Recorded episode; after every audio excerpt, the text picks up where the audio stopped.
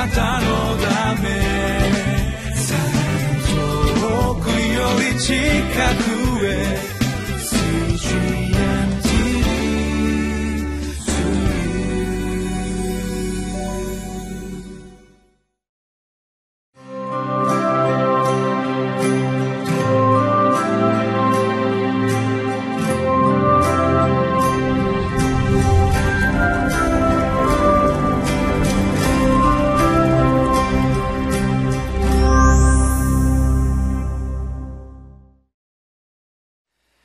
皆さんこんにちは。いかがお過ごしでしょうか。上野芝キリスト教会の三好明久です。今日もリビングライフのテキストを用いて神様の言葉である聖書の味わってまいりましょう。本日は1月5日火曜日御言葉はマタイの福音書1章18節から25節。タイトルはイエスその名に答えがありますです。私は牧師になりましてしばらくしてから一つのことに気づきました。えー、13年ほど前のことなんですけれども牧師になってある人たちはこの私のところにやってきまして、えー、いいか悪いかを尋ねることがよくありました。先生これはこうしたらいいんでしょうか、えー、こうすればいいんでしょうか、えー、そのように私にこの、えー、尋ねることがありました。もちろん教会のことであればもちろんそう尋ねるんでしょうけれどもそれだけではなくてこの正しいか間違っているか自分が間違いを犯さないように正しいことを行うそのことにすごく注意を払っている、そのような感じを受けました。これでいいんでしょうか、えー、うん、いいか悪いか言えないこともたくさんありますからグレーンゾーンって言いますか？人生には必ずしも白黒つけられない。そういうこともありますし。何よりも本人が自分で神様に求めて祈って決めなければならない。そういうこともある。しかし何よりも大事なことはこの正しいか間違っているか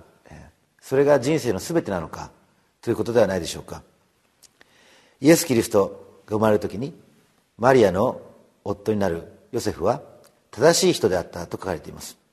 しかしこのマリアが妊娠しそしてまだ正式に結婚していない時に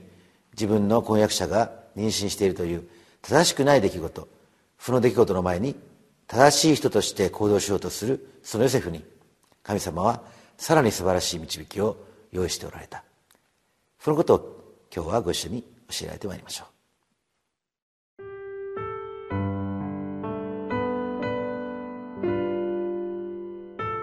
マタイの福音書一章18節から25節イエス・キリストの誕生は次のようであった。その母マリアはヨセフの妻と決まっていたが、二人がまだ一緒にならないうちに、精霊によって身重になったことが分かった。夫のヨセフは正しい人であって、彼女を晒し者にはしたくなかったので、内密にさらせようと決めた。彼がこのことを思い巡らしていたとき、主の使いが夢に現れて言った。ダビデの子ヨセフ、恐れないで、あなたの妻マリアを迎えなさい。その体に宿っているものは精霊によるのです。マリアは男の子を産みます。その名をイエスとつけなさい。この方こそご自分の民をその罪から救ってくださる方です。このすべての出来事は主が預言者を通して言われたことが成就するためであった。見よ、処女が身ごもっている。そして男の子を産む。その名はインマヌエルと呼ばれる。訳すと、神は私たちと共におられるという意味である。ヨセフは眠りから覚め、主の使いに命じられた通りにして、その妻を迎え入れ、そして子供が生まれるまで彼女を知ることがなく、その子供の名をイエスとつけた。マタイの福音書一章十八節からはこのように書かれています。イエス・キリストの誕生は次のようであった。その母マリアはヨセフの妻と決まっていたが、二人がまだ一緒にならないうちに精霊によって身重になったことが分かった。この状態の中で、ヨセフは自分の婚約者がまだ正式に結婚してないうちに妊娠したという、その正しくない状態を正しく扱おうとしたわけです。しかし、このヨセフの中に神様が介入されまして、ヨセフは正しい人で終わらない、もっとダイナミックなこの人生へと導かれていく。そのことがここに描かれているんではないでしょうか。その第一番目のステップは、ヨセフが主の御声を聞いたということです。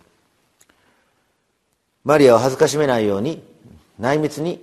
婚約を解消する。まあ、そのような決断をしようとしていた。その時に、夢で、ダビデの子ヨセフ、恐れないであなたの妻マリアを迎えなさい。その体に宿っているものは精霊によるのです。そのように語りかけられるわけです。夢の告げというとちょっと怪しいような感じがしますけれども、しかし彼はその言葉を神様からのものとして受け取りました。それはおそらくヨセフが普段から神様と親しい関係の中にあった。だからその声を神様からのものとして確信を持って受け取ることができたんではないでしょうか。しかもマリアを妻として迎えることによってヨセフは不利益を被るそのような状態の中で彼はマリアを迎えることができたわけですですからここに主の向こいを聞きそして自分の正しさを超えた神様の御業そこにヨセフは導かれていくそのような経験をするわけですそして第2番目にはここでマタイはそのことに対してこのことは主が預言者を通して言われたことが成就するためであったと述べています。私たちも確かに神様が自分に語りかける神様の声、それによって自分の固定観念やそれまで正しいと思ったこと、それが覆されていくということを経験するかもしれません。しかし、それと同時に、ヨセフはまだそのことに気づいていないんでしょうけれども、しかし、客観的に見れば、それは神様のご計画が実現している。身を処女が身ごもっている。そして男の子を産む。その名はインマネールと呼ばれるというイザヤの予言がここで成就するためにこのことがなされているんだとマタイは解釈していくわけです。しかしそのことは私たちが主の御声を聞いてそれによって私が導かれていくときにもうすでに主のご計画の中に私たちが導かれているということを表しているものです。ヨセフはまだこの時にはその意味についてはっきりとは分かっていないでしょう。しかしやがてそれが明らかになるそして私たちは新約聖書を持っているのでこのヨセフの人生の中にもう神様は素晴らしいご計画を持っておられるということがはっきりと見て取ることができるわけです。なので私たちが自分が正しい人間である自分は正しいことをしているそのような自分の考えを超えた神様の御業はこの聖書を通して宇宙を導いておられる歴史を導いておられる方この物語の中に私たちが導かれていく。その時に私たちは正しい人だけで終わらないダイナミックな人生が用意されていることを知るようになっていくわけです。そして3番目にこのように書いています。24節にはヨセフは眠りから覚め主の使いが命じられた通りにしてその妻を迎え入れそして子供が生まれるまで彼女を知ることがなくその子供の名をイエスと付けたとあります。このイエスという名前はこのヨシュアというヘブライ語の名前のギリシャ語の読み方がイエスなわけですけれどもそれは主が救いであるというそのような意味です。これは神様ご自身が夢でヨセフに見つかりを通してその名付けなさいと言ったその名前です。ヨセフはその名前を生まれてきた男の子につけたわけです。でこのことはヨセフが主のしもべとして生きた。そのことを表しているんではないでしょうか。ヨセフは、この主の使いに命じた通りに、その妻を迎え入れるわけですけれども、25節に、子供が生まれるまで彼女がを知ることがなくと書いています。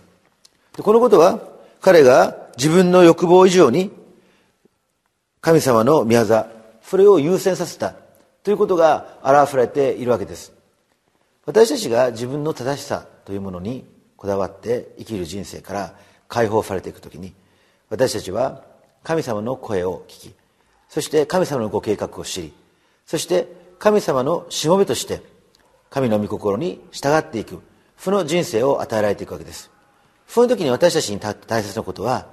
人生の優先順位というものが変えられていくということではないでしょうか。私たちにとって大切なことは自分が正しいことを行っている自分が間違いを犯さないように注意深く生きているそのようなことではなくて私たちが神様の物語にもうすでに生かされていく。ですから私たちの人生の中に優先順位というものが明確になっていくわけです。多くの人たちは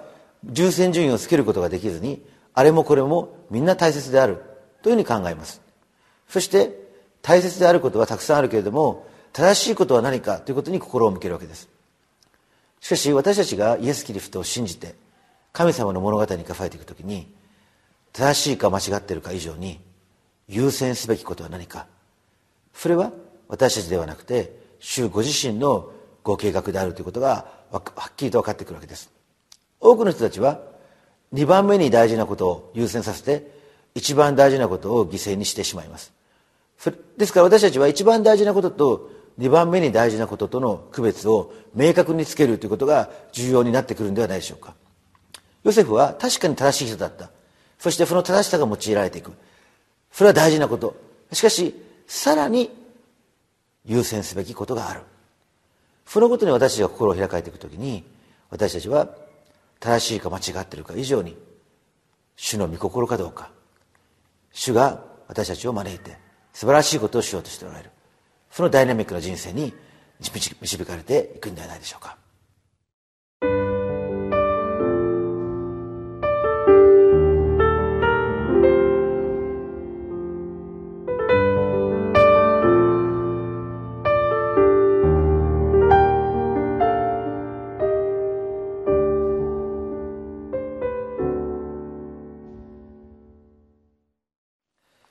いかがでしょうか？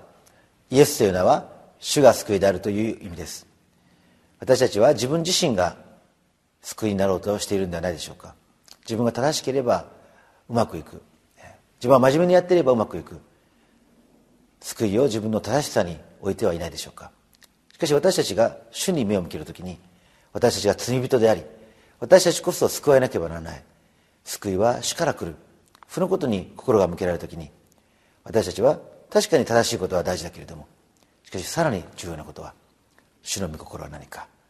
そのことを求めて歩むことではないかそのことに心が開かれていく時にさらにダイナミックな人生が与えられる。